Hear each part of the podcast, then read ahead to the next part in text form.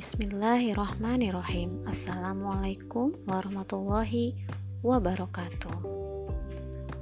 Kali ini Kaita akan bercerita tentang Abdullah bin Mas'ud Si pemegang rahasia Rasulullah Shallallahu Alaihi Wasallam.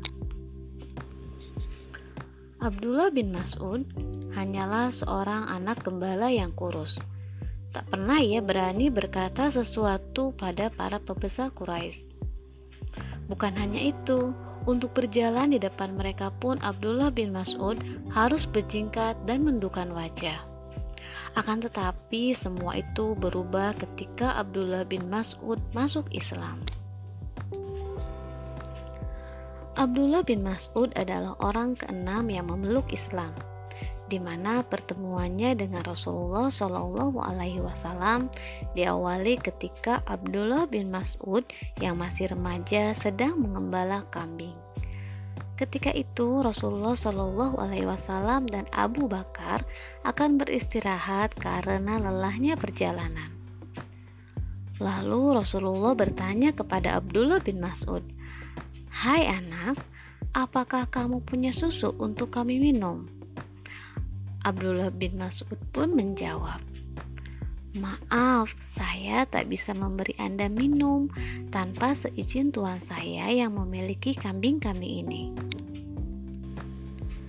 Rasulullah pun mengangguk dan tersenyum. Kemudian Rasulullah meminta ditunjukkan kambing betina yang mandul, yang belum pernah dikawini kambing jantan. Abdullah bin Mas'ud pun kemudian menunjukkannya dan Rasulullah pun berdoa terhadap kambing tersebut. Akhirnya kambing itu pun menghasilkan susu. Rasulullah pun meminum susu kambing tersebut bersama Abu Bakar dan Abdullah bin Mas'ud. Setelah itu Rasulullah pun berdoa kembali dan susu kambing itu kempis kembali seperti semula. Semenjak itu Abdullah bin Mas'ud masuk Islam dan tinggal di rumah Rasulullah Shallallahu Alaihi Wasallam. Dia beralih pekerjaan dari pengembala domba menjadi pelayan utusan Allah dan pemimpin umat. Abdullah bin Mas'ud senantiasa mendampingi Rasulullah Shallallahu Alaihi Wasallam. Dia selalu menyertai ke mana pun beliau pergi membangunkan Rasulullah untuk sholat bila tertidur, menyediakan air untuk mandi Rasulullah, menutupkan pintu kamar apabila beliau hendak tidur. Bahkan Rasulullah pun mengizinkan Abdullah bin Mas'ud memasuki kamar beliau jika perlu. Rasulullah Shallallahu Alaihi Wasallam mempercayakan kepadanya hal-hal yang rahasia tanpa khawatir rahasia tersebut akan terbuka. Karenanya Abdullah bin Mas'ud dijuluki orang dengan sebutan pemegang rahasia Rasulullah Shallallahu alaihi wasallam. Abdullah bin Mas'ud dibesarkan dan dididik dengan sempurna dalam rumah tangga Rasulullah Shallallahu alaihi wasallam.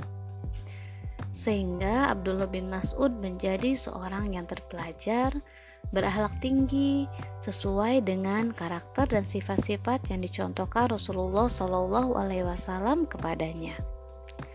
Sampai-sampai orang mengatakan karakter dan akhlak Abdullah bin Mas'ud paling mirip dengan akhlak Rasulullah Shallallahu Alaihi Wasallam. Abdullah bin Mas'ud bukan hanya sekedar ahli baca Al-Quran atau seorang yang sangat alim, namun, ia juga seorang pemberani kuat dan teliti. Bahkan, dia seorang pejuang terkemuka. Dia tercatat sebagai Muslim pertama yang mengumandangkan Al-Quran dengan suara merdu dan lantang. Pada suatu hari, para sahabat Rasulullah berkumpul di Mekah. Mereka berkata, Demi Allah, kaum Quraisy belum pernah mendengar ayat-ayat Al-Quran yang kita baca di hadapan mereka dengan suara keras. Siapa kira-kira yang dapat membacakan kepada mereka? Aku sanggup membacanya kepada mereka dengan suara keras, kata Abdullah. Tidak, jangan kamu. Kami khawatir kalau kamu membacanya. Hendaknya seseorang yang punya keluarga yang dapat membela dan melindunginya dari penganiayaan kaum Quraisy.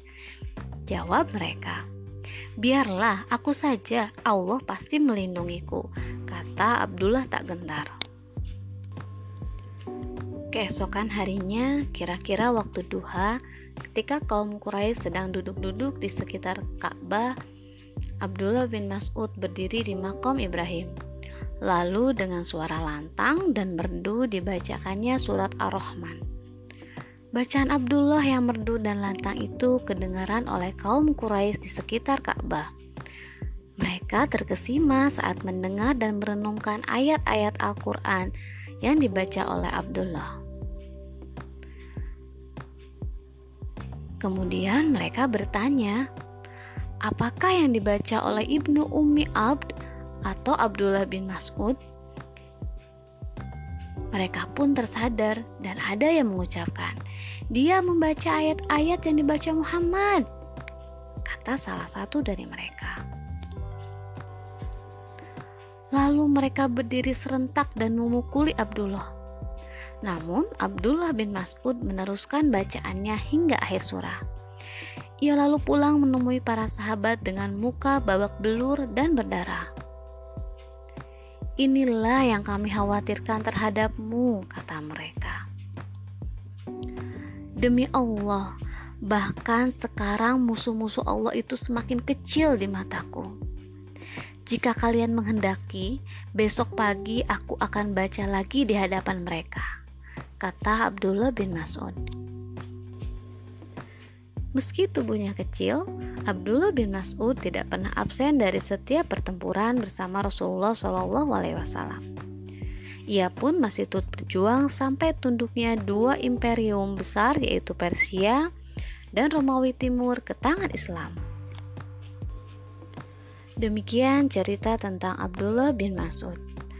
Banyak hikmah yang bisa kita ambil dari cerita tersebut di mana ketika kita selalu jujur dan amanah, siapa pun akan percaya kepada kita, sehingga orang-orang tak segan menyampaikan rahasianya kepada kita. Selain itu, kita pun tidak perlu merasa tidak percaya diri ketika memiliki tubuh kecil Tubuh kecil bukanlah halangan kita untuk berani melakukan sesuatu yang benar agar bermanfaat untuk agama. Siapa pun kita dan seperti apa rupa kita bukanlah penghalang untuk menunjukkan kecintaan kita kepada Allah dan Rasul-Nya. Dan bukan halangan untuk membela agama Allah. Demikian cerita kali ini. Sampai berjumpa di cerita selanjutnya. Semoga bermanfaat. Wassalamualaikum warahmatullahi wabarakatuh.